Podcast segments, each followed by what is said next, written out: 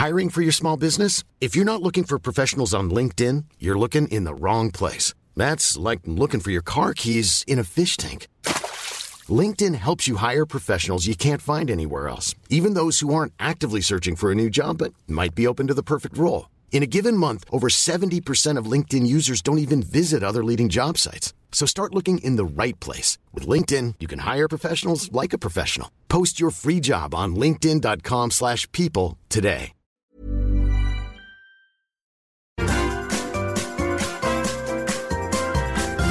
You are listening to the Mother of All Talk Shows podcast with George Galloway. And this is London, but coming to you, of course, all over the world, thanks to the wonders of the internet. We'll be talking to the foremost American economist and political analyst, Professor Richard D. Wolff in New York City. And we'll be talking to our own Moats medic, Dr. Ranjeet Brar, who's talked us through the coronavirus pandemic right from the very beginning. He's a man with an interest also in China, and it's China that we'll talk about first uh, with uh, Tom McGregor in Beijing. I don't know what time it is there.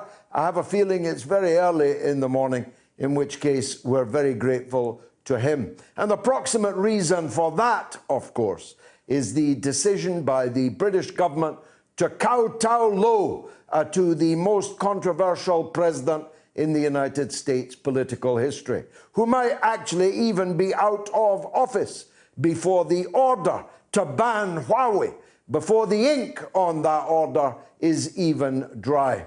The British government earlier in the year decided to keep Huawei in the 5G rollout. But now they say, citing security concerns, that they can no longer do so, and have, in fact, therefore, ignited a trade war with China. Just as we are looking over the abyss after the coronavirus into actual economic collapse, just after we have fallen out with 27 countries in the European Union who were our biggest market the British government has now added China to Russia and the 27 members of the EU as people were either on non speaking terms with or sending gunboats to their maritime perimeter. I'm not making that up. We have dispatched our only aircraft carrier to the waters around China. What could possibly go wrong? Well, the last time we dispatched a gunboat up the Yangtze was in 1949, and the Chinese Navy promptly sunk it and called it the Yangtze Incident. And it caused a lot of trouble here in Britain. We weren't used to whippersnappers like the young Chinese People's Republic sinking our gunboats. But of course, China has come a long way since 1949. So has Britain but in the opposite direction. And so, dispatching a warship called after Her Majesty to China is a decidedly risky enterprise, and we better hope that nothing goes wrong. When we get there, of course, we'll be joining a veritable fleet of American warships uh, with uh, um, strategic bombers from the United States Air Force flying overhead. As I say, what could possibly go wrong with all of this? In the middle of a trade war, in the middle of a propaganda offensive of unprecedented ferocity, we're actually sending military assets into harm's way. And for what? Well, I can think of only one reason because Donald Trump wants us to.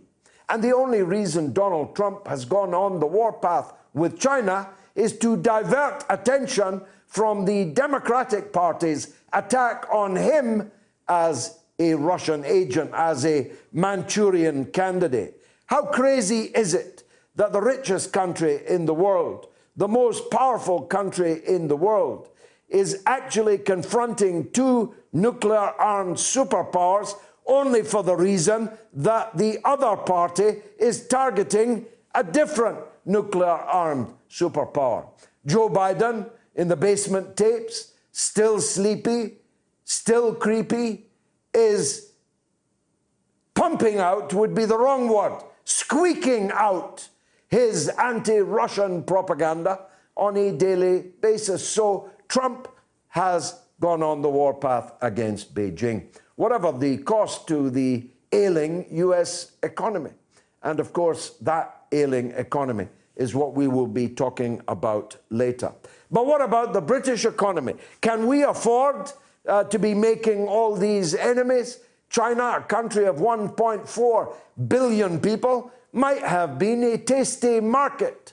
Certainly, that's what David Cameron and George Osborne believed it would be when they launched what they called the golden era of British Chinese relations, now in absolute ruin. China is going to retaliate, and I think fearsomely, against the British economy as a result of this slap in the face over Huawei.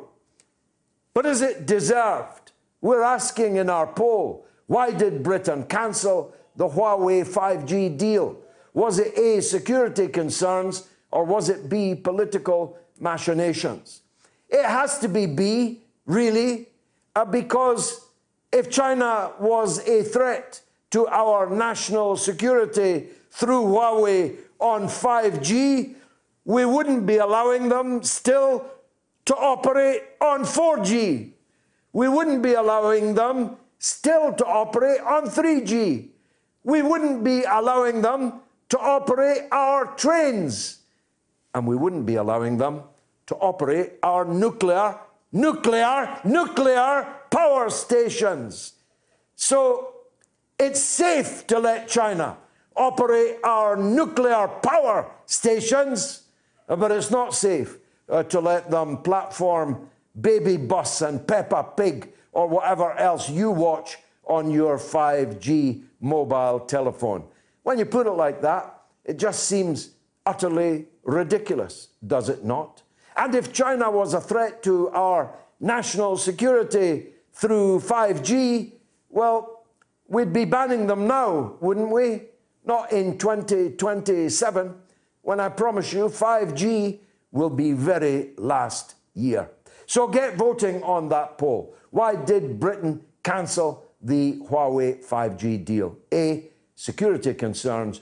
B. Political machinations. Now, there's no need for you to have one eye on BBC One because I'll be keeping you updated as to the score in the FA Cup semi final because somebody is keeping me updated. Uh, and some social arrived already. By email, Jim says, uh, you remember last week we talked a lot about the Maxwell affair, the Ghislaine Maxwell affair, and my part in the downfall of her father, Robert Maxwell. Uh, Jim says, quite surprised to read that the court refused Maxwell bail. Perhaps the authorities are going to play it tough. Mind you, the same news item I read stated that the feds had to break into her mansion to arrest her, which I don't believe for a minute. I think they did uh, have to break into the mansion, and that's one of the reasons why she didn't get bail. That and having a mobile phone wrapped in tinfoil in the vain hope that no one would be able to detect her signal. Uh, I don't know why they gave her, uh, they refused to give her bail. I do know now that she's in mortal danger, and her suicide next week was very sad indeed. And on Facebook, Asif says, I think the establishment will look after Ghislaine, like Prince Andrew. The powers above probably spent the last year preparing her. It's a joke it took that long to bring her in. So, in any case, it will either be brushed to one side or she'll suddenly disappear. And Robin says, What does Boris have to say about Huawei? I thought he questioned what alternative the United States can provide. Well, there is no alternative. The uh, downside, uh, on top of all those I mentioned, of dropping Huawei from 5G is that we will not get a 5G rollout for three years. Three years it has set us back. Uh, anyway, that's uh, about Boris. Lex says the big problem with COVID in the US uh, that there's so many people without health insurance who dare not visit a doctor and actively will not go to any health institution because of the risk of a severe and unreasonable financial mugging by them. This is suggestion, suggesting the infection counts could be missing one third to three quarter of the data. Well, if you think about it, there were 60 million people in the US who didn't have healthcare insurance.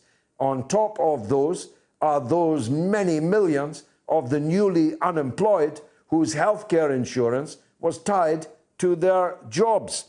And Carmen says, I'm not convinced that the names of the so called elite appearing on recorded tapes will ever be revealed to the public. Maybe a few names, but not all.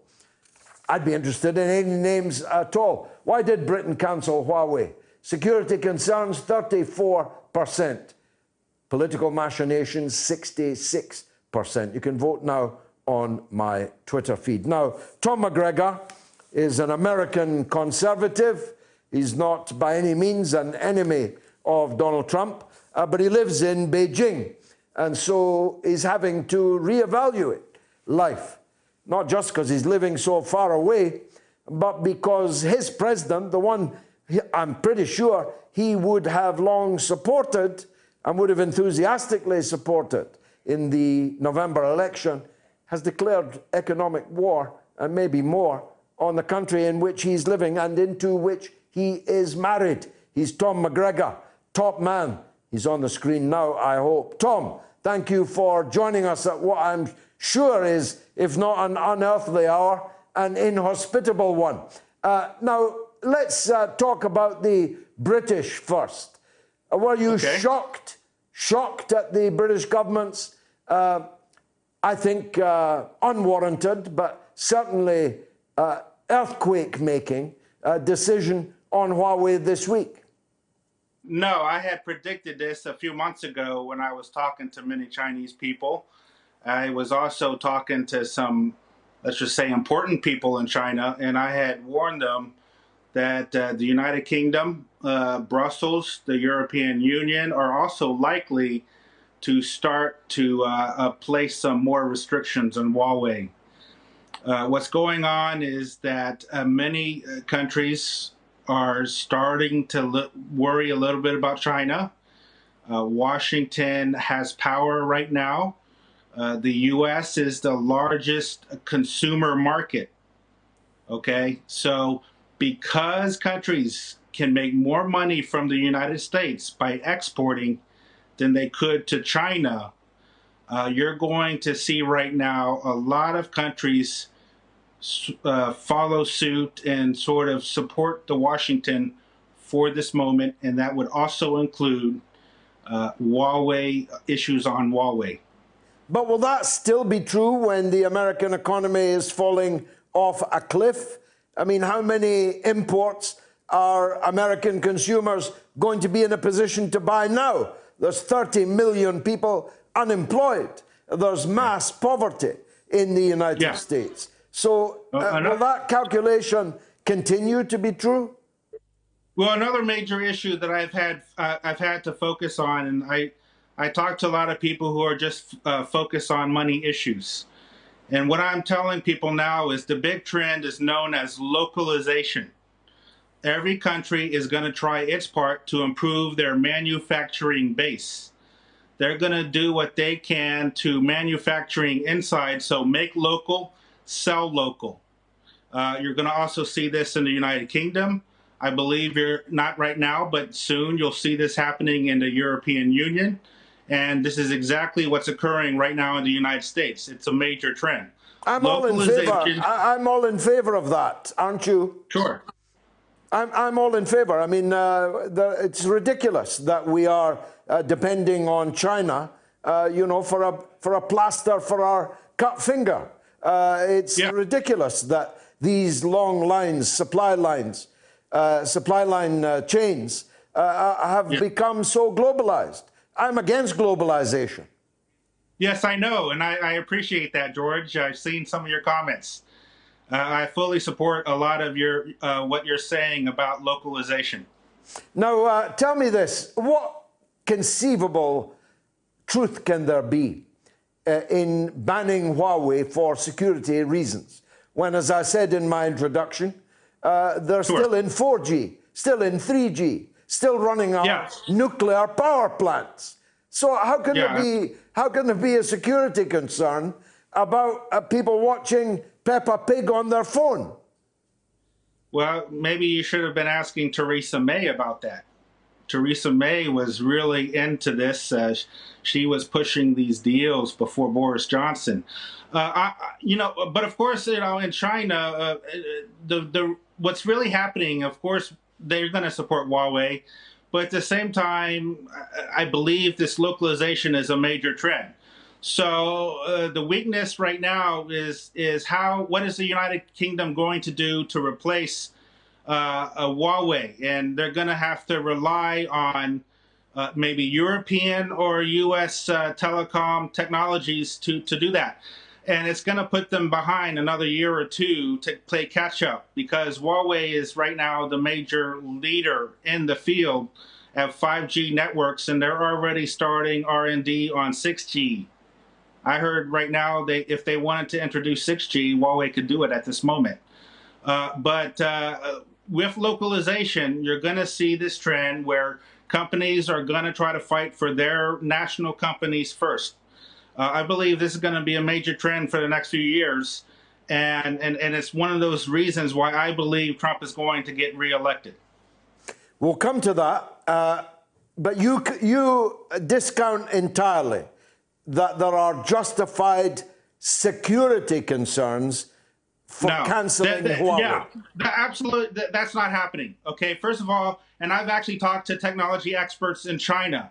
They have assured me that they uh, Huawei has developed, and that they're also even working with Japanese companies to develop technologies that put a kill switch on on them from spying. So even if they try to spy, there is a certain kill switch that can get turned on to prevent the information going to Beijing. That is absolutely not the reason.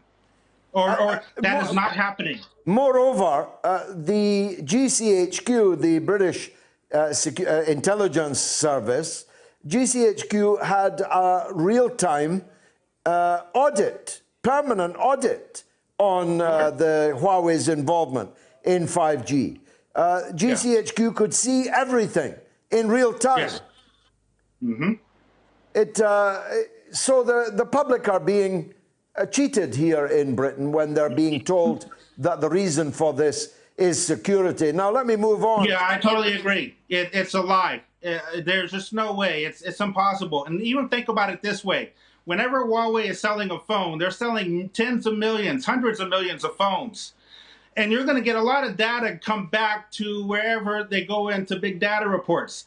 How is Beijing going to analyze every single phone that is sold in the world? It doesn't make sense. It's outrageous. It's nonsense. I, I would have preferred if governments just said, hey, we're going to do the localization trend. Huawei, you're screwed. Well, that would at least be honest, yeah. Uh, yeah. But we can't do that because we can't. We don't have the technology ourselves. Uh, we're going to sure. cancel China and buy American or buy uh, European. Yeah.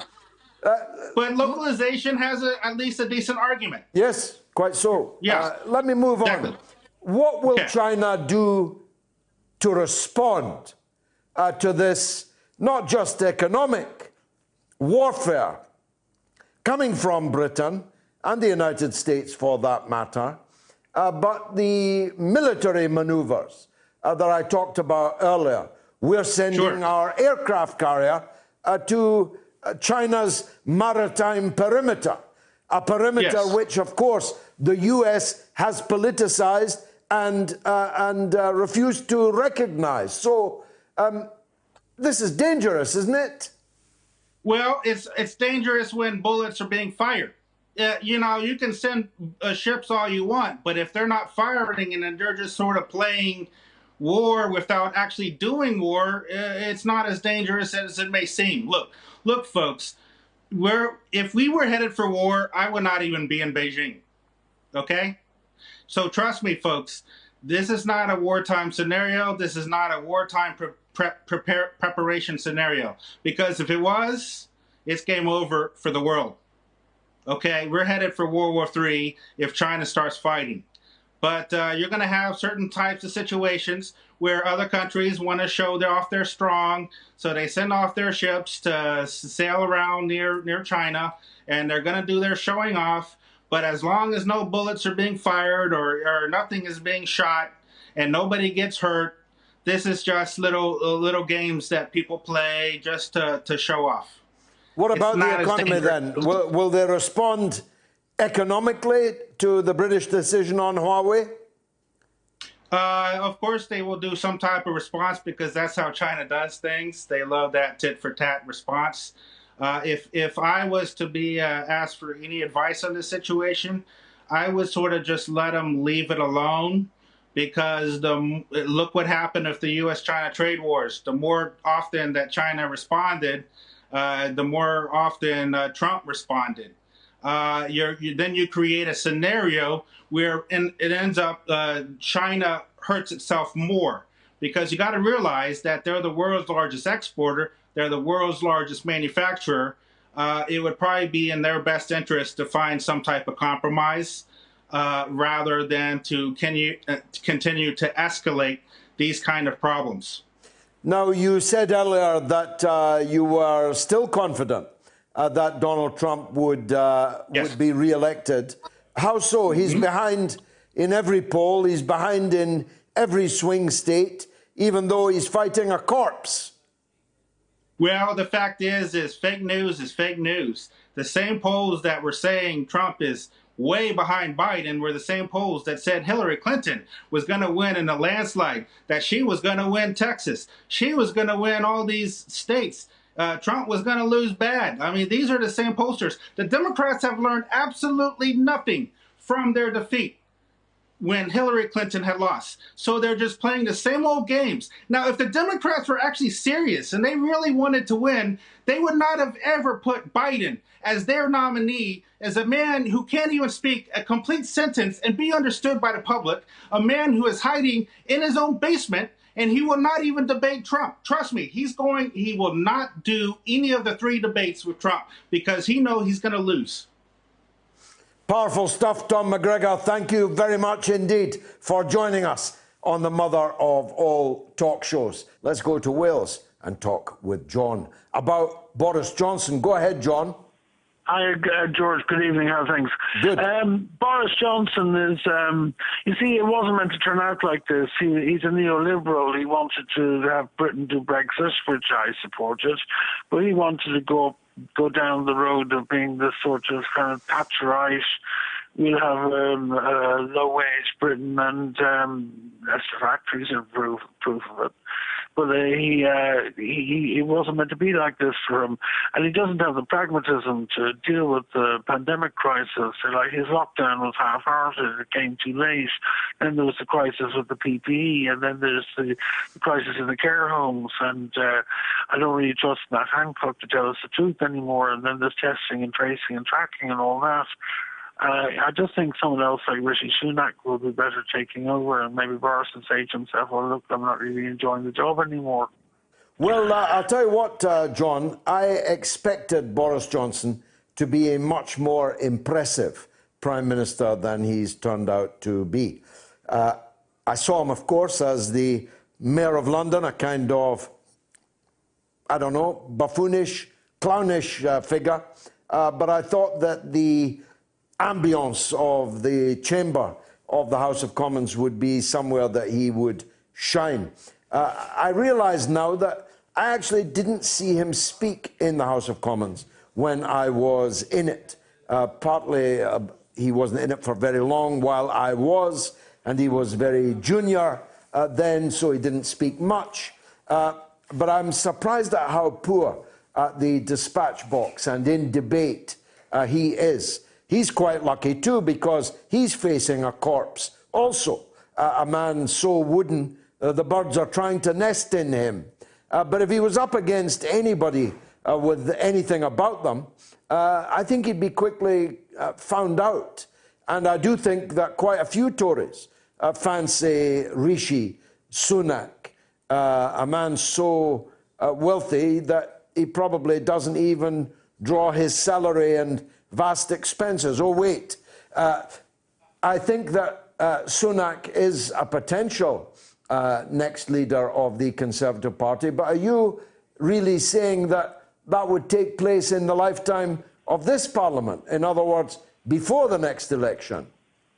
Uh, I'm not sure which way it'll pan out, but you see, Brexit will rear its ugly head again. If Keir Starmer says to the public, uh, look, I promise you we won't go back into Europe, then Keir Starmer will be the next Prime Minister if there's an election, uh, which is a long way off. But uh, in the meantime, the Tories may want to say to, to Boris, "Look, uh, look, look, old chap. You know, all the education was very good and it's good laugh and you're well spoken and everything. Uh, but we need somebody who can really deal with um, simple things like uh, the test track and trace results going to the local health health groups." And testing be more widespread. Yeah, well, uh, the devil has definitely been in the devil has definitely been in the detail for Boris Johnson on the coronavirus. Thank you very like, much, John. Uh, appreciate that. Uh, now, you can always count on a great deal of interest in Scottish independence out there in South Carolina. It's Mike again on that. Go ahead, Mike. Hey, George. Good to talk to you again. I never miss your show, and Thank I agree with you most with almost everything. And uh, even on the Huawei thing, I think this whole thing is ridiculous. It's just a another way that uh, America and England are trying to you know punish China. But yeah, but there's not. But Mike, there's nothing in it for us. We don't have our own no. uh, uh, brand. Uh, That's right. We get You're rid right. of China and buy somebody else's. It's true. But but what I really wanted to talk about was Scottish independence. I, I, I called you late in the show last week. We I only had a minute left and didn't have a chance recall, to talk yeah. to you about it. But but but but here's the thing, George. I mean, I understand, and I, I want you to understand. I do not have a dog in this fight. I could care one, you know, less one way or other whether Scottish is is independent or or not. Uh, it, it's a it's a national issue issue for you guys, but I mean, if that were happening in the United States, we'd probably fight another bloody war like the Civil War. You definitely But would. You wouldn't. You wouldn't let California secede from That's the exactly union, right. would you? No. So, so no. So I really admire the fact that you guys could actually talk about this and really do it if you want to. Okay. But here's the thing. I, I know that you said that the vote for Scottish independence six years ago was a, uh, a referendum of a lifetime. Okay. No, they And- said and that. We're talking about not, not a lifetime, Mike. Yeah, we're talking. Mike, not a lifetime. Uh, that would be ridiculous. Although they did say it. Okay, generation. They did. They did say Is that it. good? But they signed. Yeah. They signed, sealed, but did not deliver a promise that it would be a once in a generation I affair. I now, understand. Six years I understand ain't any kind of generation. Not even a generation But- but- of domestic rabbits. But here's the thing, George. Think about it like this: you did that six years ago, okay? And and and you know, you know the Scotland side remained with the UK. Now, but just two years after that, the UK voted to leave the European Union, which which in that same vote, uh, the Scottish people had voted to uh, uh, remain with the UK. Yeah, I mean uh, with the uh, European You know, Union. if I was a blunt American, I'd answer that with "so what?" But I'll be more polite. well, but I'll, I'll- I'll be more polite. If you decide to stay in a country, then that country is who makes the decision as to whether or not you leave the European Union. Uh, you, you cannot have your cake and eat it. You cannot say we want to stay in Britain, but if Britain decides to do something that we don't like, and by the way, a million Scots voted for Brexit, uh, that we want to reopen our promise uh, that this would be a once in a generation thing. What you don't understand in South Carolina, how could you, is the paralyzing uh, effect of this never endum on Scottish life, becoming more and more bitterly divided. If you don't believe me, I'll show you my scars, some of them sustained even this weekend, even this evening. Uh, the uncertainty, uh, the bitterness curdling into hatred, vigilantes at the border screaming at English people, get back to England. This is a disfigurement of Scotland and it has to stop. We cannot allow this to go on year after year after year until the separatists get their way. That's where I stand uh, on that. Uh, you are welcome to disagree. Unfortunately, I think Mike has uh, gone. Uh, I want your telephone calls. The number is 02077 982 255 and the US number 001 757 744 4480. And Wesley says on YouTube, why do I trust the government of China 10 times more than I trust the government of the US? Because the Chinese don't lie to me every time they open their mouth. And Tim says, people who believe 5G fries you are dumb. They have no idea how a microwave works. And Malik says, 5G scares the cows. Our milk will be sour. And on Facebook, David says, I was torn. FA Cup semi final or Gorgeous George. This is more compelling. Well, I'm very glad I'm not watching the FA Cup semi final, I can assure you. Paul says, Hi, George, you're the rock and roll presenter on Sundays on Sputnik. Thank you, Paul. And Rose says, I was always taught that it was rude to keep your hat on inside. Oh, do get a life, Rose. If you knew why I'm wearing a hat, you'd be embarrassed that you made that point. Why did Britain cancel the Huawei 5G deal? A. Security concerns, 33% down one. And B. Political machinations, 67% up one. You can vote now on my Twitter feed. About a thousand of you have. Here's a call from Silicon Valley, no less. Masood on Huawei. Masood, go ahead. Hi, George. I've been a fan too, but I wanted to say something that's a lot more sinister and that's being missed completely. Mm. Uh, Huawei is actually an employee owned company. Uh, 90, more than 95% of the company is owned by 67% of the employees. And this is what makes it really a hungry company. And, uh, you know, so this is really the core of the company. And yeah. it often gets missed. It really uh, challenges the kind of the American corporate model. That's the point I wanted to make. That's right. Uh, is it 67%? I thought it was 75, but uh, you you may be right. You're you're in Silicon yeah, Valley. Yeah, something of the order of 70% of the employees own about more than 95% of the company. Yeah. The in, in that sense, it's a kind of workers' cooperative. Uh, that would be a yes, good reason yes. for uh, Silicon Valley to hate it in itself. Right, exactly. And that often gets missed. And this is just a point I wanted to make. Uh, and a very good, very well made uh, indeed. Thanks for calling from California, You're Masood. Dr. Ranjeet Brar is an NHS consultant, a physician, and a surgeon. And he's been our go to uh, throughout the coronavirus crisis, uh, which, uh, despite what some people would like you to believe, is far from over. And I'm glad to say, if there's one upside uh, to the coronavirus, it's that we've all got to know Dr. Ranjeet Brar. Dr. Ranjeet, thank you very much for joining us. Um, what can you tell us about the impact of the breakdown uh, of lockdown? Because it has effectively now broken down. Pubs are open, restaurants are open. Friend of mine was on the London Underground uh, coming to work this evening and uh, reports that virtually no one uh, was even wearing a mask. Uh, the, it's as if it never happened. Is there any discernible impact of that on the figures? George, pleasure to be back with you again. Thank you so much for having me. Um, I think the situation on a world scale is is, is truly scary uh, at the moment, George. It's a, as you say, the virus has not gone away and it's got a long way to run. So in the world, we, we're seeing 14 and a half million cases and 610,000 deaths. And perhaps we'll talk about the United States a bit a bit later on because there it's really running out of control. Um, here, it's quite clear that lockdown, as you say, has effectively ended. Uh, people are going to restaurants. I mean, some people are wearing masks, some aren't. The rules are opaque. Uh, people are themselves confused. If you, even if you're in a hospital, the, the rules uh, about processing of patients and wards and PPE change on a on a daily basis. Um, so no one knows quite where they are. Um, certainly true that if, essentially there's a gr- far greater degree of social intercourse, and the, and the British government themselves are, are concern, giving their mixed messages, wanting to get the economy sorted out. But of course, there's a there's a global capitalist economic crisis which they're powerless to to affect, really.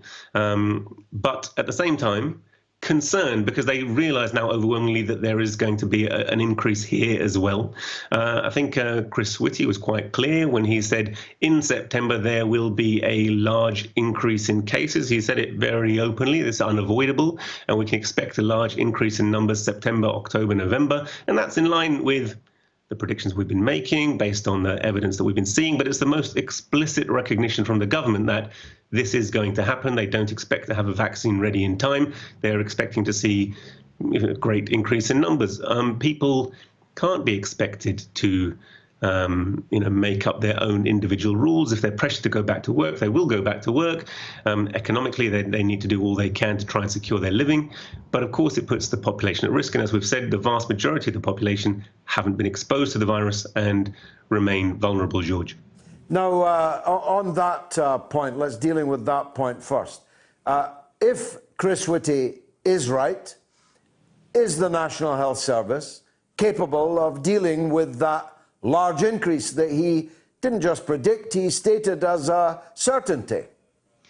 Um, that's a, it's a very good question. So essentially, um, there's been the mantra uh, from our government that their principal aim in the way that they've dealt with the crisis has been to stop the NHS from being overwhelmed. It's my contention that the NHS absolutely was overwhelmed and it was overwhelmed, and that's reflected in the fact that all other elective services and a skeleton uh, were, were closed down, and really only a skeleton emergency service was provided. That's in line with the expectations that if we were to meet a pandemic as modeled and tested on a national scale during an operation in 2015 called Operation Cygnus that we've discussed before, overseen by um, our, our previous uh, health secretary.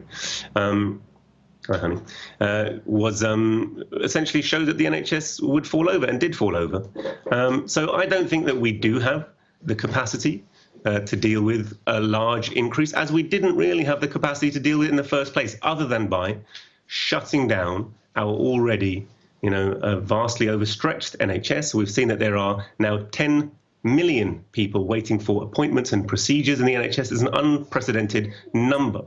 Uh, and that really is an indication that the NHS has failed to cope. It's failed to cope because of a deliberate process of running down capacity with a view to forcing people into private insurance and the, uh, advancing the agenda of privatization of the National Health Service, George. Well, uh, I'm, I'm one of those in, uh, in that sense. Uh, my wife uh, is going to give birth any day, any hour, any day. Uh, and we are doing it at home, a home birth, something I thought passed into history uh, when I was myself a small child. Um, I myself would never have considered that. Uh, but if it was the choice uh, of uh, having a home birth or going into a potentially deadly hospital, overwhelmed by coronavirus, it was a no brainer uh, in the end. And there are many people uh, we know have died, cancer patients, for example, uh, who have not been going into hospital because the hospitals have been overwhelmed. I'm just wondering if, if September is as bad as Whitty thinks it is, we'll be, we'll be back to where we were uh, back at the very highest point of this crisis. I think that's right. I mean, um, home births, of course, have become very fashionable. And for those who are very well and, and have the, are lucky to have a, a, midwife in attendance, then it can be a good environment in which to have a baby. It's not my first choice, I think, because um, precisely because childbirth is so high risk.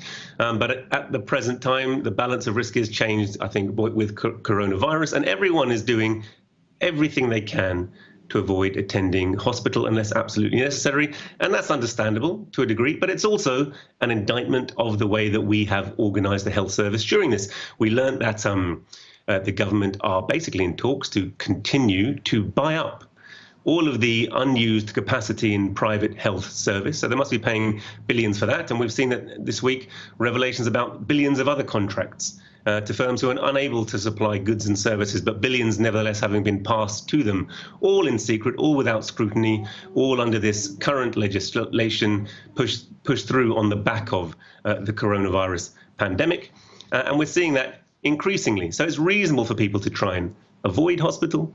Um, but the fact that rather than use other centres, so we really needed from the very beginning to have centres separate from the main NHS that were dealing with the coronavirus pandemic. And that would have been the sensible way to approach things rather than funnel coronavirus into hospitals where there are vulnerable people, funnel people from hospitals into the private care system where there are even more vulnerable people, not protecting the general population, not putting test testing, uh, uh, tracking, and tracing, um, and social isolation facilities uh, at the forefront has been our failing from the beginning, and all of that has been conditioned upon the way in which our NHS has been organised and the pressure it's under constantly to rationalise, downsize, make cuts year on year with a view to soften it up for privatisation. That's been our tremendous failing, and I fear that that will put us in a very serious situation uh, as we approach the winter, George. Now, uh, you mentioned the United States. Uh, I said last week that if Florida was an independent country,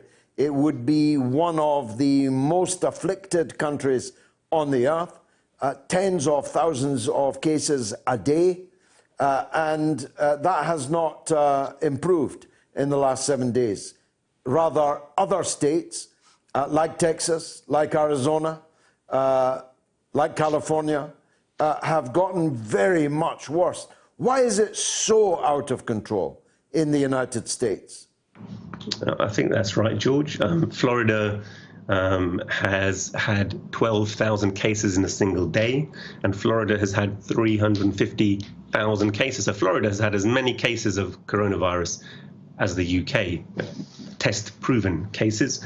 And the United States on Thursday had its worst ever day, um, where it, it, it posted 77,000 cases in a single day. So essentially had the number of cases in a single day that China has had throughout the whole pandemic. And we've talked about, again, the reasons that underlie the US response. But now it's become at a, at a certain level within the community without there being an ability to stop it spreading in the major centers of population, where it is in an exponential growth phase, where the R number is very high, it's predicted to be around the three mark. And that really means that you know, one person is passing on to three, is passing on to nine, 27, and so on. So it's really a, a huge rate of increase. And it's very difficult at that stage to stop the disease from spreading. Um, we know from the beginning why they haven't been able to get on top of it, and that's been conditioned by both the political system uh, the Trump administration, the poor political briefings, the overwhelmingly the private medicine and the lack of access to medicine. And we've said it again and again, but it's it's worth repeating that the richest three people in the United States have the same amount of money, wealth, power as the poorest 200 million. And that's an incredible statistic. So it means that there's a vast underclass in the United States who really don't have access to the kind of first world facilities that you would expect to be present. And that's precisely, again, because of their insurance based system. And that's the system, of course, we're driving towards in this country. Very recently, last week, they announced the closure of Epsom and St. Helier Hospital, for example. So there's a constant pressure to downgrade our NHS structure, huge numbers of contracts being given out to the private service, and everything is being pushed in the direction of us following in the footsteps of the United States. And particularly at this time, you couldn't really uh, think of a worse uh, way for us to go in our healthcare provision. And of course, amidst all of that, the level of aggression, the rhetoric against China is really stepping up almost onto a war footing. And we know that Huawei, you've just been talking about, the contract has been cancelled, but really there's a there's a trade war, a global economic war, a war for the minds of people that is going on and underlying this crisis. So while the United States is unable to look after its people, it's constantly pointing the finger of accusation, in particular at China as being its largest global competitor, the new workshop of the world and it's desperate to sanction other governments, including the UK government, to stop us from doing trade deals. And it was disappointing, perhaps not unexpected, to see Lisa Nandy, even the Labour Party uh, um, uh, Shadow Foreign Secretary, uh, actually embarking on that war rhetoric and trying to out uh, out Trump Trump, to, out, to out, outdo uh, Boris Johnson, and accuse the government of not being hard enough. That the solution to all of this you know, somehow is to be extremely draconian in our relations with China. And once we step onto that diplomatic footing, you know, it's preparing the ground for you know trade war, and trade war is the prelude to war. And we definitely want to avoid that course with a nation like China. It's not in the interest of the British working people, and it's certainly not going to help us cope, cope with the corona pandemic, George. Well, when you said even, Lisa Nandy, I immediately uh, thought that never was the word even more otiose than in the case that you cited. I'll be talking about China on Tuesday night at 8 o'clock online on all uh, internet platforms and I'll be expanding on some of the points uh, that you have just made there. Dr. Ranjeet Brar, thank you very much indeed for joining us on the mother of all talk shows. Why did Britain cancel that deal with Huawei? Security concerns, 33%, political machinations, 67%, up one. You can vote now on my Twitter feed at George Galloway. Let's take a 60 second break. Sean is in Stevenage on the NHS. Go ahead, Sean. Hi up, George. How you doing? Good, thank you. Apart from the result today. Uh, well, I wouldn't know about that. I've been out and about doing things. um, I just want to pick up on what Dr. Brar was saying about these contracts being let to private firms. Yeah. As I understand it, there's some five and a half billion pounds worth of contracts let for procurement of stuff for the NHS, PPE, whatever. One in particular, um, there's an example on Craig Murray's website. He's done an excellent report and a breakdown on this particular firm. And I'm sure it's an example of how we're being robbed blind. This particular firm is an investment firm. It's a family office fronting their investment management. They have won a contract for 250 million pounds. No competition tendering sole, sole, sole tender to that firm. They're an investment firm. They have no experience in PPE for the NHS. Why have they been given this contract? I'm sure, and I'm sure that there's an example in this other five and a half billion, let alone, as I understand again, the 10 billion pounds which has been wasted on that track and trace. Hey, it's Ryan Reynolds, and I'm here with Keith, co star of my upcoming film, If, only in theaters, May 17th. Do you want to tell people the big news? All right, I'll do it. Sign up now and you'll get unlimited for $15 a month in six months of Paramount Plus Essential Plan on us. Mintmobile.com slash switch. Upfront payment of $45 equivalent to $15 per month. Unlimited over 40 gigabytes per month. Face lower speeds. Videos at 480p. Active Mint customers by 531.24 get six months of Paramount Plus Essential Plan. Auto renews after six months. Offer ends May 31st, 2024. Separate Paramount Plus registration required. Terms and conditions apply if rated PG. Hiring for your small business? If you're not looking for professionals on LinkedIn, you're looking in the wrong place. That's like looking for your car keys in a fish tank. LinkedIn helps you hire professionals you can't find anywhere else, even those who aren't actively searching for a new job but might be open to the perfect role. In a given month, over 70% of LinkedIn users don't even visit other leading job sites. So start looking in the right place. With LinkedIn, you can hire professionals like a professional. Post your free job on linkedin.com slash people today. This government and the people around the government have wasted no opportunity in yet again getting their hands in the till and robbing us blind. While this coronavirus epidemic is going on, while half the country's possibly going to lose its job, lose its livelihood, they've got their snouts in the trough and they're doling out contracts to people who've no business being in that line of work. I should know. I've worked in engineering, uh, jobs in construction and procurement, major EPC contracts uh, in highly regulated industries. And I know that any medical devices or medical equipment is going to have certain standard specifications. You don't give them to a firm that's got no history whatsoever. Well, I don't know. We, uh, we, gave a, we gave a contract to a ferry company that had no ferries.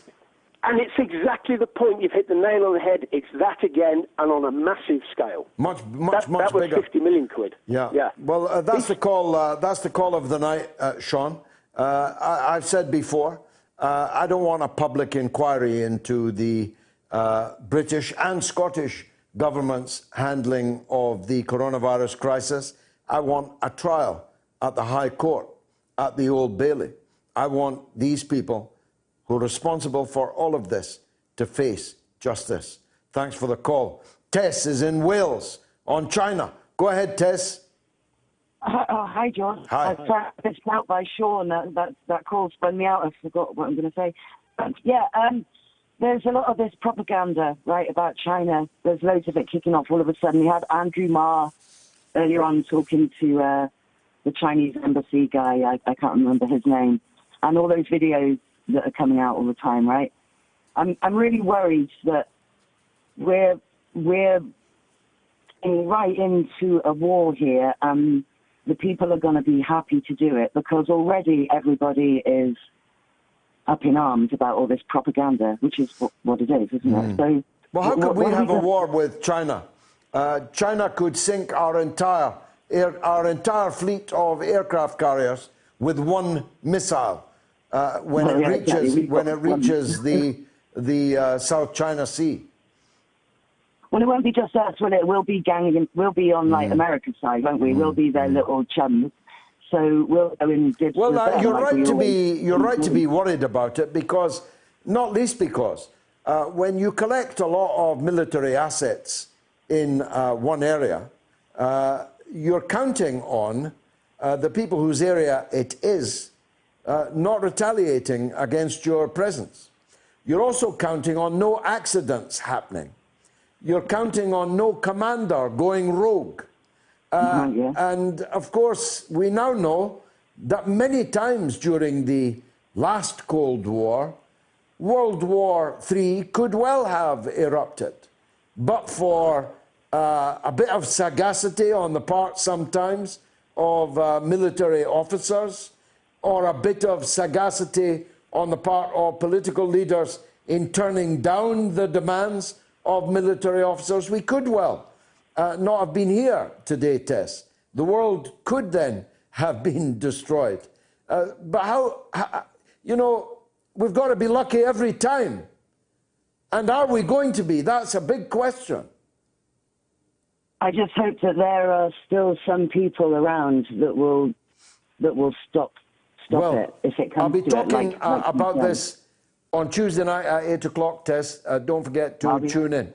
Uh, Eves, thanks for the call. Eves is in Idaho on Donald Trump. Yves, welcome.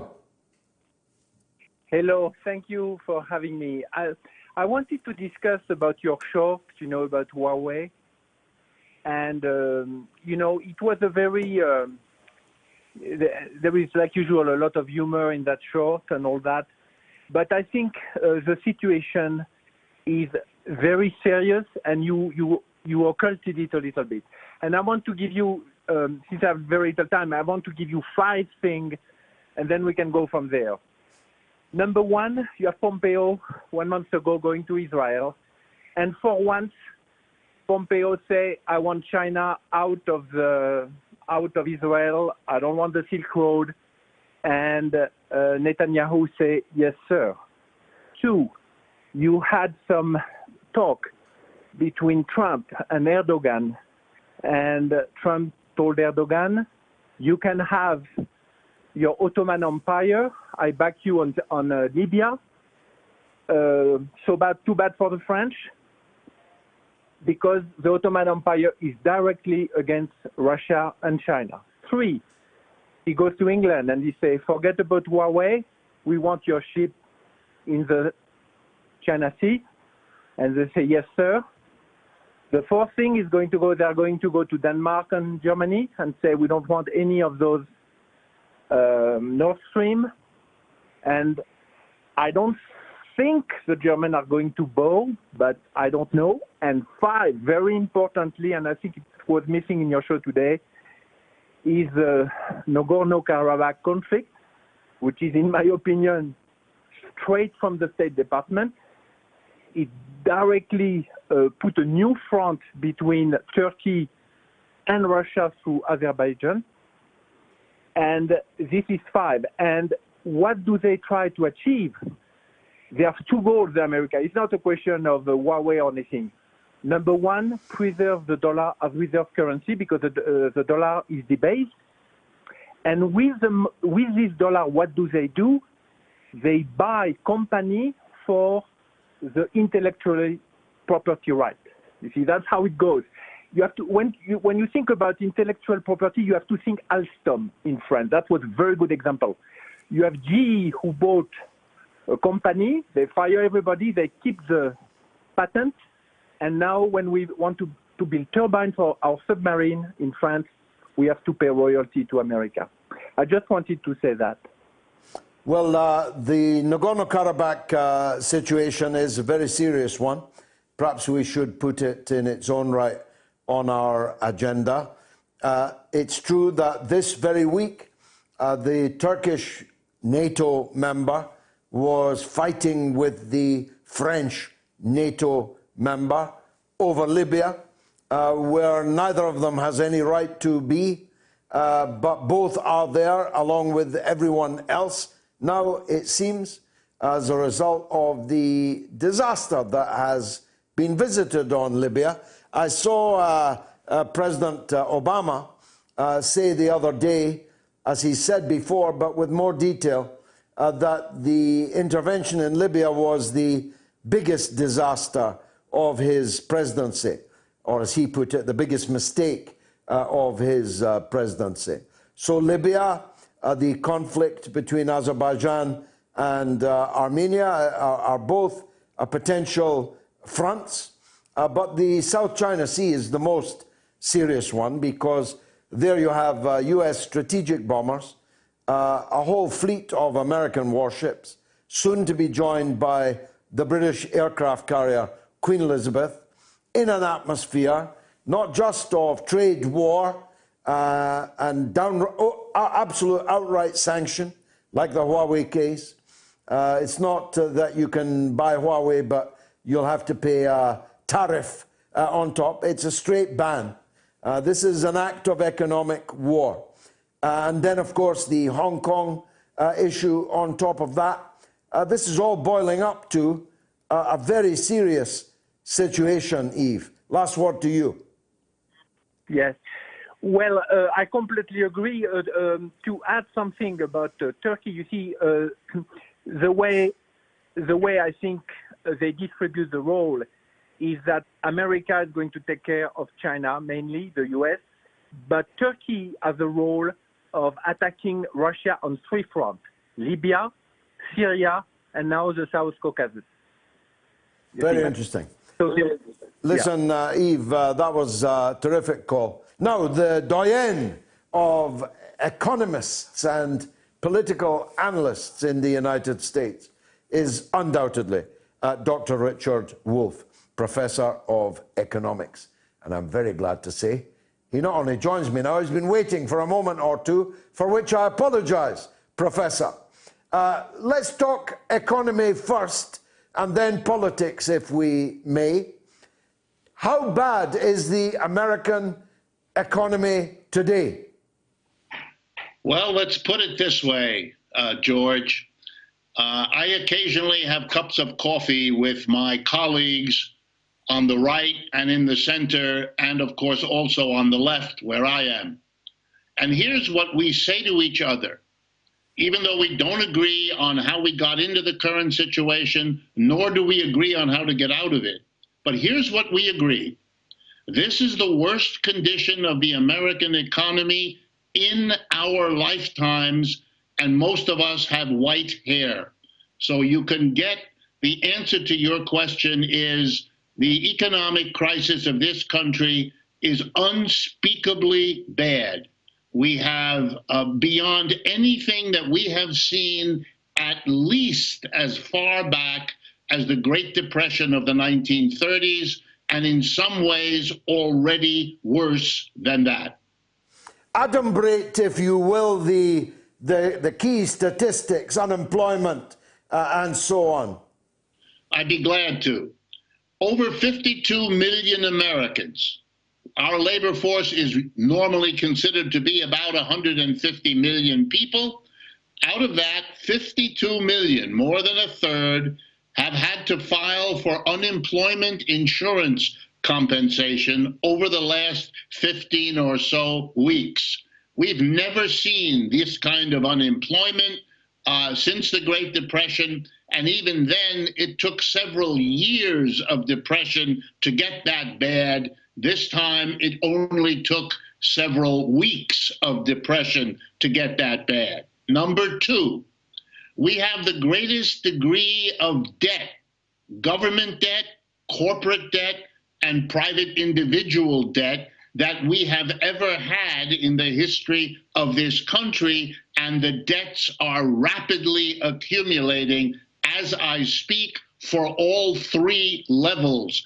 Uh, we don't have any precedent for this sort of uh, thing. Number three, in a sign of how desperate the situation for us is, you have the Federal Reserve, our central bank, the equivalent of your Bank of England, has now pumped somewhere between three and five trillion, that's with a T, trillion dollars of brand new money into the economy in order by flooding everyone with cash to somehow get them to buy or spend that money and perhaps somehow, no one can specify how, uh, to revive the economy. It has not worked, and this is my final point, because the money doesn't go to hire anybody, since with a third of your labor force unemployed, you cannot sell what is already in inventory and it's not going to expand any business for the same reason. So all of that money flows into the stock market, where indeed it has pushed the price of stocks up.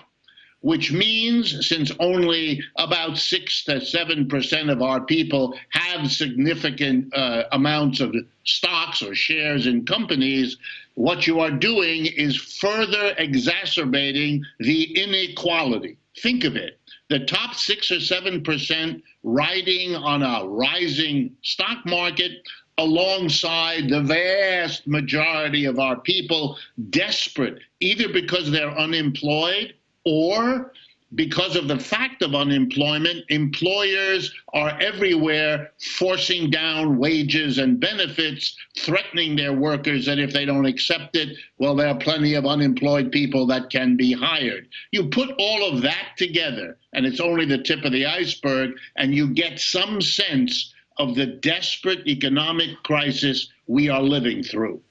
How I wish you were running for president uh, right now, but you're not, uh, and we'll come to those that are uh, in a minute. Um, but uh, many people in America, I'm sure, and many watching and listening to this show will imagine uh, that this is all because of the coronavirus. Uh, but it isn't, is it? Not at all. A very important point. Uh, the National Bureau of Economic Research, uh, uh, a government and well established agency here in the United States, is the official record keeper. They're the ones who decide whether a recession or depression has happened, when it started, when it's over, and so on. They issued a report about two and a half weeks ago indicating that the current economic crisis began in February of this year. February is before the coronavirus hit the United States and establishes quite clearly that what we have is a breakdown, a downturn, a recession, a depression, a bust, whatever word you want of our capitalist economy, made much worse by the pandemic.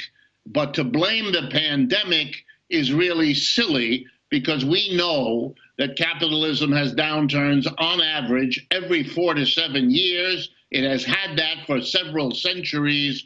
The last one we had here was in 2008 and 9, so we were precisely overdue for the next one. And all we have now is the horror of watching a very bad economic downturn made worse by the global pandemic. Now, the uh, 1930s Great Depression uh, was only brought to an end by rearmament and war. What's going to bring it to an end this time? Well, we're all wondering. We're all wondering when it will end, how it will end. What the form of the ending will be, I don't think anyone has a very clear idea.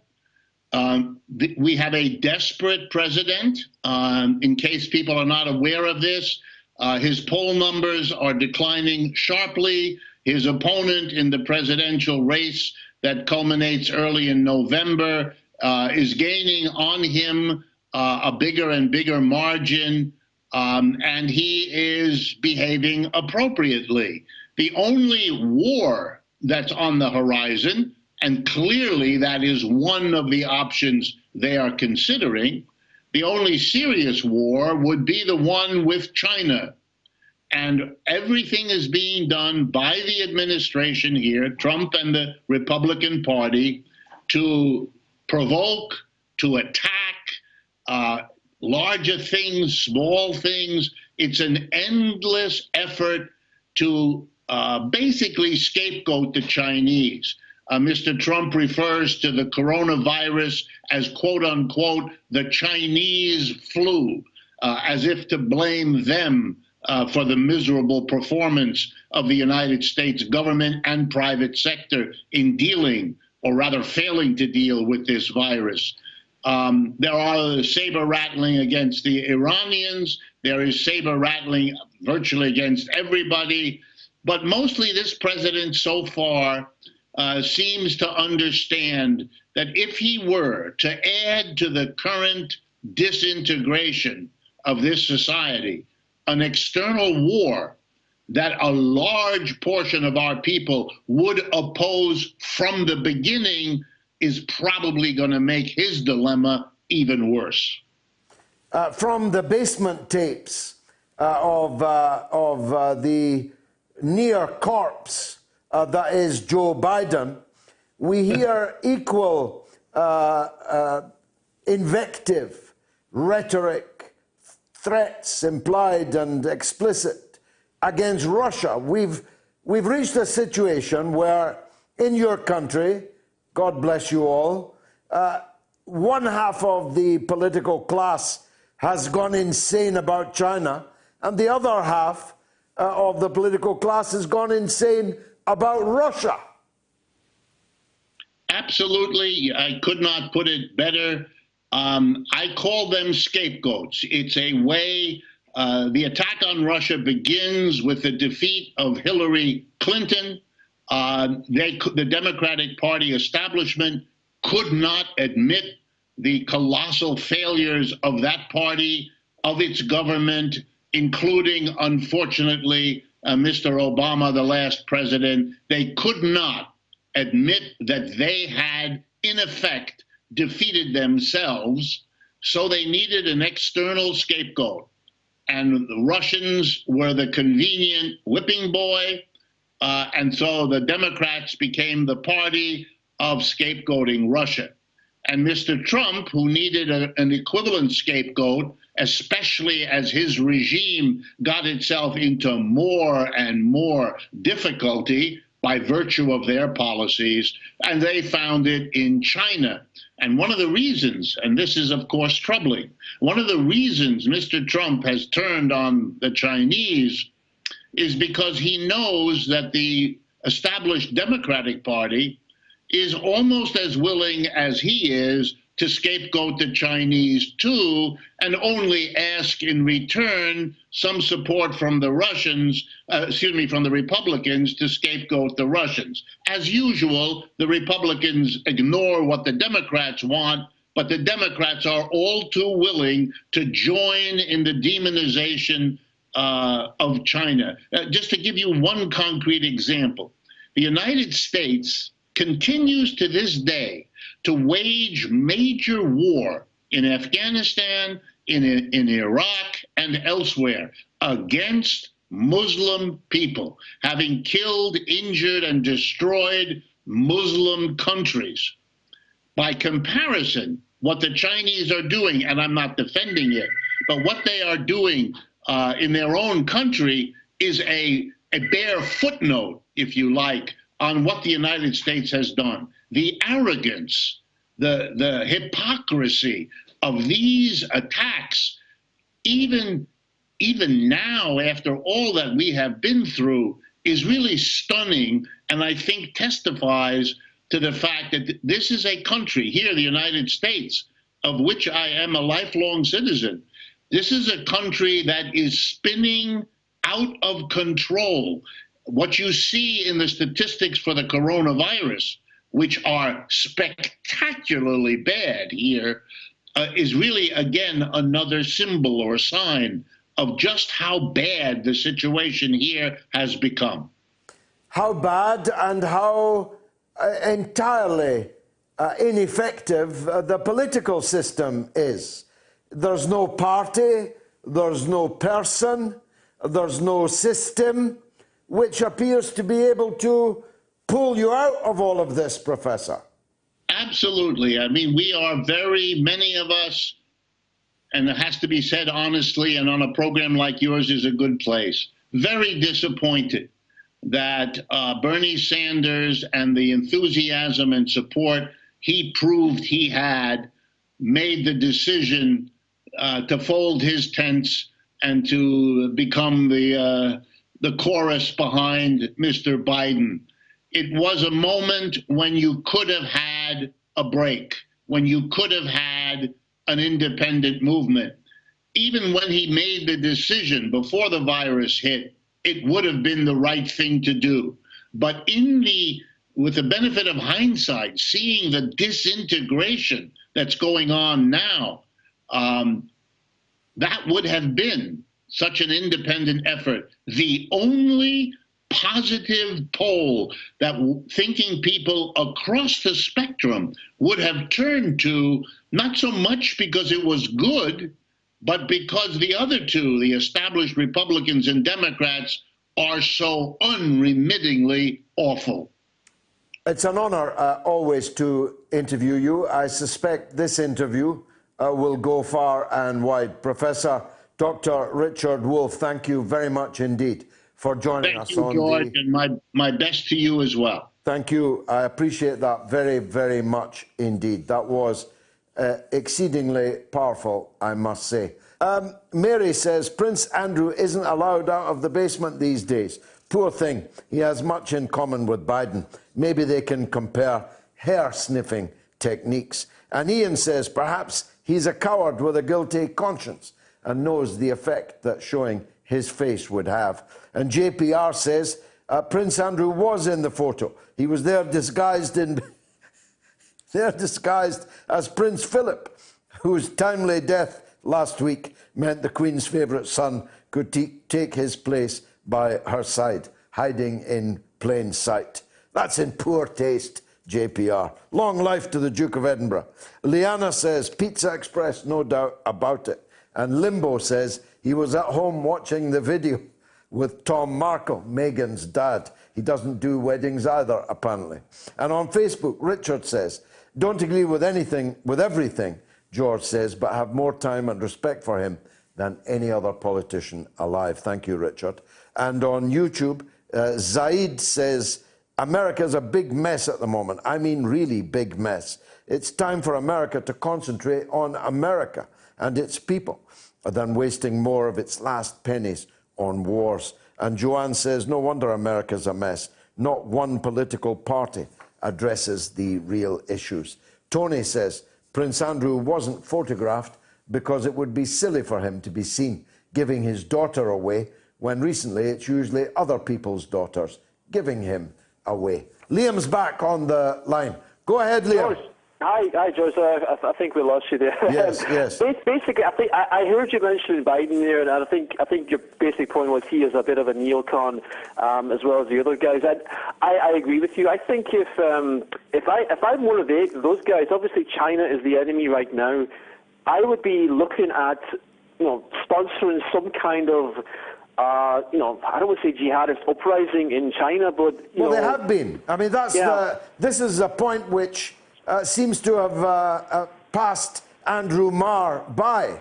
Uh, the reason there's an issue uh, in Xinjiang province and with some Uyghur people is that an Al Qaeda ISIS insurgency was generated by the United States in that area. I have a specialist and certain knowledge uh, on this and have done for uh, more than 25 years. Uh, Yeah. the, the, the, the struggle in, in Xinjiang province in China is not between the Chinese government and the Muslims, uh, but between the Chinese government and the extremist Islamist factions uh, that have killed uh, huge numbers of people in jihad. Yeah, well, that, that doesn't surprise me, George, that the Americans are doing that because they've got history of doing it, haven't they? Sure. They, they want to make out that, uh, you know, obviously the, you know, eh, the jihadists are the ultimate enemy, but their they've been funding them. Well, not secret, but they've been Well, openly correct. funding them for the years. The same you know, but- jihadists that knocked down the Twin Towers and Yeah. murdered 5,000 Americans are the same people that we are backing in Syria, for example. Yeah, Mr. Ben Salman as well with his, his Haxwell. It's really, uh, I think we're going to have to do uh, a whole uh, item on the show uh, on this point, uh, Liam, because it's quite clear that, uh, you know, there are some people who believe that after killing millions of Muslims over the last uh, 20 years, the West is suddenly concerned about the plight of Muslims in China. I mean, how stupid do you have to be to believe that? funny. It's like when the BNP saying that you know you you can't be anti-Semitic and they've got the Israeli flags out, but you know. 70 years ago, they would have been on the front streets uh, marching against the Jewish shops and Jewish businesses, wanting to close them down and basically kick them out of the country, isn't it? Exactly so. Liam, thank you uh, for that call. Nick asks on Facebook, where is Norma the legend? That is a very good question. We didn't hear from her last week. I do hope that she's okay. Gary says, What would you think about legalizing cannabis in the UK and giving all profits to the health service? I know I'm against the further stupefaction of our country, totally against uh, legalizing uh, dangerous drugs. Steve says, I don't think anyone knows what Trump is thinking. He's too dense. And John says, That's not a comet in the sky, it's Norma on her Vespa going home from the pub.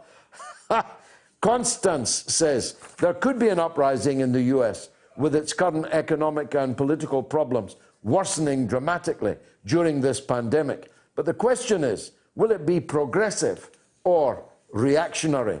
And on Facebook, Mark says, I wonder if American life would be better under Hillary Clinton. I never wonder about that at all, Mark, uh, because I'm perfectly sure that the answer to that would be no.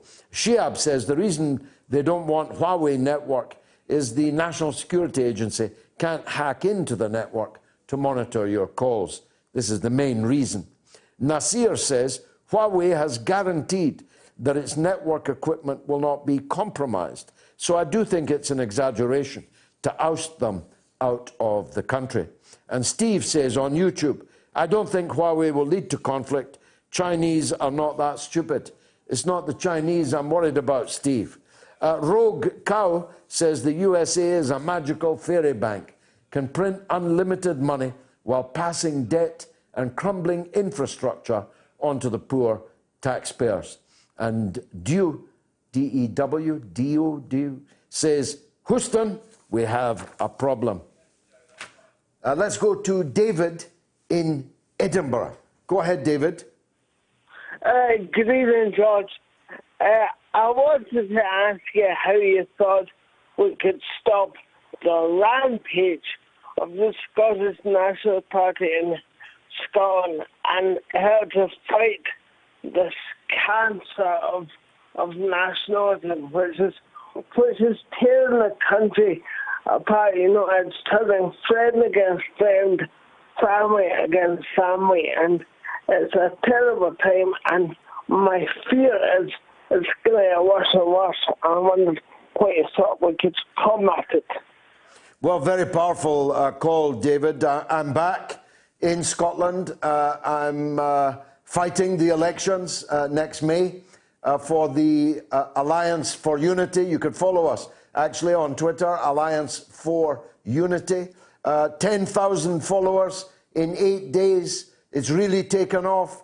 There is a big public uh, for someone to step forward and fill the vacuum uh, that exists in Scottish politics, uh, where the unionist parties cut each other's throats and the Scottish nationalists rule forever uh, on a minority, very small minority, uh, of the votes. Far more people uh, don't vote for the SNP uh, than vote for them. Uh, but if they're all standing against each other and failing to unite, uh, then of course this endless neverendum that I talked about earlier will continue.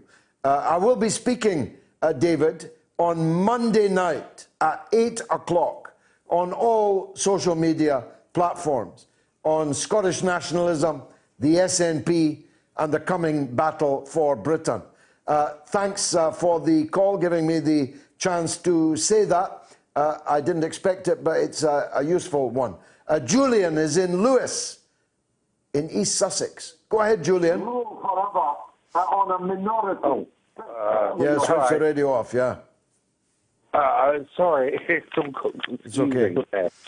Okay. Um, so I was just interested in the fact that um, both the left and the right media in the United States have uh, dumped on Russiagate. So if you look at um, uh, Aaron Maté on uh, Rolling Stone's Useful Idiots channel, a great demolition demolition of um, Russiagate. And no, he's, uh, he's really strong on this, yeah. He is. And then you go to the Duran, which is a conservative channel. And I'm not conservative, but they have picked up on yet more news on the demolition of Russiagate.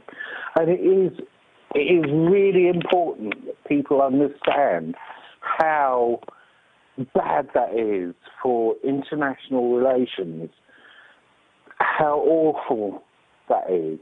Anyway, it was just. Well, the, the Russians are getting a bit of a break at the moment. Uh, it's the it's the Chinese that are getting it more. Um, they are. But the, the, it's uh, it's two cheeks of the same backside, isn't it?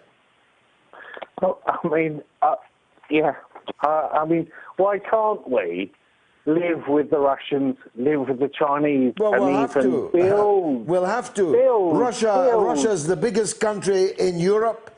Moscow is the biggest city in Europe. In Yeah. fact, Yeah, Russia is the let- biggest country in the whole world. Uh, its economy, when linked them? with the Chinese, uh, which is the second biggest economy in the world, uh, will soon be the biggest economy in the world. Uh, you, you don't have any choice but to live with them, Julian. Well, I want, I want to work with them. Exactly. I want to live with them. That's what we I should have been doing right. after Brexit. They're just people. They're just our cousins, you know, and brothers and sisters. Anyway, that's enough.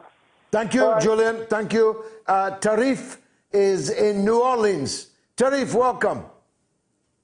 Um, how you? How, um, good afternoon, sir. Um, I'm glad to be calling back on your show again. I want to talk about the protest that's going on in Oregon. Um, I'm just a um, bystander. You know, I'm from New Orleans. I've been watching the news lately. I've been hearing that you have this political football going back and forth. What they calling the these men driving around in these minivans that's unmarked. You got people jumping out the vans uh, federal agencies with military uniforms on and just taking people off the street. What the, the news media and Nancy Pelosi is not saying is that these men is ac- actually is protected by the Patriot Act.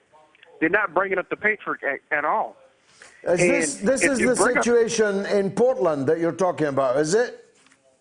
Yes, sir. It sure is. It's really quite That- that horrific. situation- It's quite horrific, isn't it? It is, sir. I I, I I totally agree. It, it's very horrific. But they when it, if they go to trial with this, they're gonna be protected. Those um agencies they're gonna be protected because of the Patriot Act and the FISA Act, right? They need to repair those two um ungrateful. I mean those two well, laws. who's, who's going to do that? These acts got bipartisan support. Exactly. Um, because um, what's his name? Joe Biden. He um he helped Biden wrote Biden wrote it. He wrote the Patriot Yes, he- Act. He, he did. And, and plus, he was on a 94 crime bill, too, that led to the um, lockup of a whole bunch of poor people, black people, um, poor white people, Hispanics, and whatnot. And now they're putting this man up as a savior. That's not right. Well, he's the most dilapidated savior I've ever seen. Not since El Cid was strapped to his horse whilst dead have I seen a leader like Joe Biden. Tarif, thank you very much for the call. David says, Congratulations on getting Professor Wolff on your show. The man is so clear, concise, and knowledgeable. That is why I follow him avidly. Your comment, he could do worse than run for president, does not go amiss. I said more than that. I said how I wish that it was you that was running for president, and I do. Yinka says the Jeffrey Epstein story is fascinating, uh, but it's absolutely disastrous. They abused tons of girls, probably boys as well, for decades. It was a global network of wealthy people abusing children. And on Facebook, Mo says, What do you think about the emerging Green Party? Where is it emerging, Mo?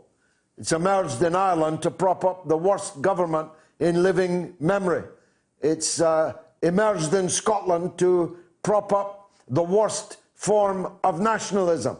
Uh, it's emerged in America putting up a candidate uh, that you wouldn't let go out for a loaf of bread to the shops. Nikki says cannabis is not a dangerous drug, George Galloway. Actually, it is. But I don't have time to argue the toss with you. I was asked if I'm in favour of legalising it, and the answer is an unequivocal no. We've got enough stupefaction in the country already. But clear the decks, because the legend that is Norma in Bristol is on the line. Norma, you're a sound for sore ears. George, I wish I did have a Vespa in the sky. I thought that was a wonderful image. Yeah, it was. I've had a terrible week. Very stressful. My computer's been hacked. I haven't even got a computer now. However, I Hacked, have. hacked by whom? Oh well, it's it's, it's terrible. People, have, I I can't even go into it all. It's been very complicated, and I passed it over to a friend, and I think he's going to get me a new computer and everything wiped and new stuff on. Um, it's been very stressful, actually. Oh, I'm very sorry to hear that. And what about your health and your husband?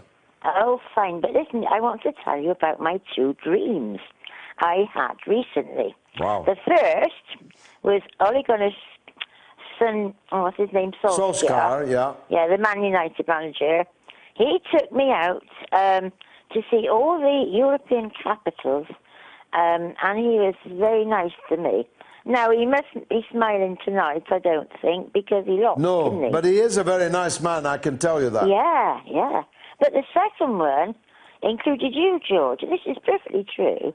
You sent me a packet of cigarettes for my birthday, but there were only three and a half cigarettes inside the packet, which is very odd. but That is an amazing dream. A packet of, first of all, that I would send you a packet of Yeah, cigarettes. yeah, quite. But secondly, that I'd nicked 16 and a half of them. Yeah, and You've broken one in half. Uh, but anyway, what I did want to say at the end of all this is that um, I do hope my next dream will be for you, for a lovely bouncing baby, for a home birth for you and your wife.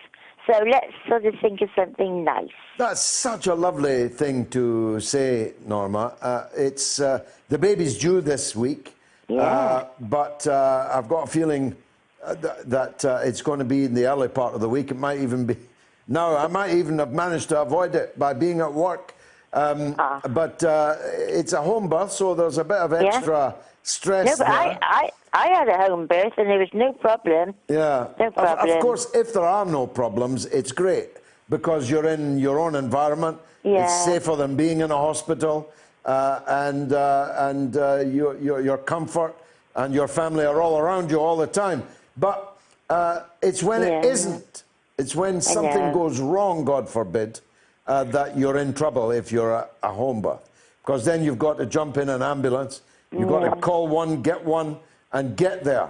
Uh, It'll be all right, George. It'll be all right. I know it I, will. I, I very much hope so. But uh, thank you very much indeed for your kindness. And when I see you, uh, I'll replace those cigarettes uh, that I uh, nicked but didn't smoke, I can assure you. Norma, thanks. It's wonderful to hear you again in very good form. Uh, last call of the night, I think. Uh, Ahab in Detroit, Michigan. Go ahead, Ahab.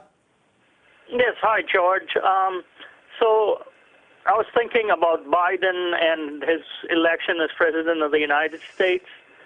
Uh, I think him becoming a president is just a continuation of the same old establishment. Sure.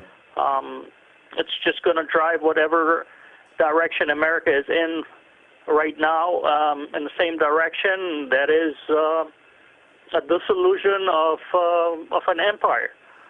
Um, related to that dissolution is the state of uh, America's economy, especially with the U.S. currency being a fiat currency. I did write something on Facebook uh, on the show's platform uh, saying that for every U.S. dollar that someone maintains outside the U.S. is a free dollar for the U.S. because the U.S. does not pay any money for that other than saying this is our money and we back it. Um, with the U.S. Uh, slapping sanctions all over the world willy-nilly, if that blows back and people decide, you know what, we're going to have another currency, let's forget about the U.S. currency. The U.S. stands to lose much more than just uh, losing trade with um, the the countries that it is slapping sanctions on. Do you know, Ahab, that there are currently 39 countries under sanction from the United States with a combined population of 2 billion. So, one quarter of all the people of the world are currently under sanction by Washington. 39 countries. I counted them up because I, I began to wonder how anyone could know uh, whether a country was sanctioned or not because there were so many of them. And it's 39 countries, 2 billion people. Can you believe that? yeah, um, I come from the Middle East, so I track those things down. Well, are you from Lebanon? Yes, sir, I am. Now, they're even sanctioning Lebanon. They're even, Yeah, yeah, they're yeah. even Right threatening uh, Lebanon right now. Yep, right now Lebanon is under pretty much U.S. sanctions, uh, which is pretty much is starving the people into starvation. But to tell you the truth, that's not going to happen because, um, again, uh, Iran is going to nullify that, and it's well, already right. happening. They're driving, uh, they're driving uh, Lebanon into the arms of the people that they say that they hate. Uh, it's another example of the law of unintended uh, consequences. Uh, consequences. I, yeah. uh, I had uh, such a wonderful time. I've spoken twice in your part of the States, in, uh, in Dearborn uh, and also in Detroit. Ihab, it's wonderful that, that you were the last call. Thank you very much indeed uh, for that. George Galloway, your MOATS Show is the highlight of my week. I spread the gospel of Galloway every Monday morning, says Kieran. Thank you, Kieran. So I'm speaking tomorrow night at 8 on Scottish nationalism and Tuesday night at 8 on China. And you can find that on my Facebook, on my YouTube, on my Twitter, uh, and on the Alliance for Unity Twitter feed on the subject of Scottish nationalism. It's been marvellous for me. I hope it was for you. I've got to get home now and see if my sixth child has arrived. I hope so, but whenever it arrives, please pray for a safe delivery for my good wife. Thank you very much indeed. And uh, whether I've got a baby or not, I'll be back here next week at the same time in the same place with the mother of all talk shows. May God go with you.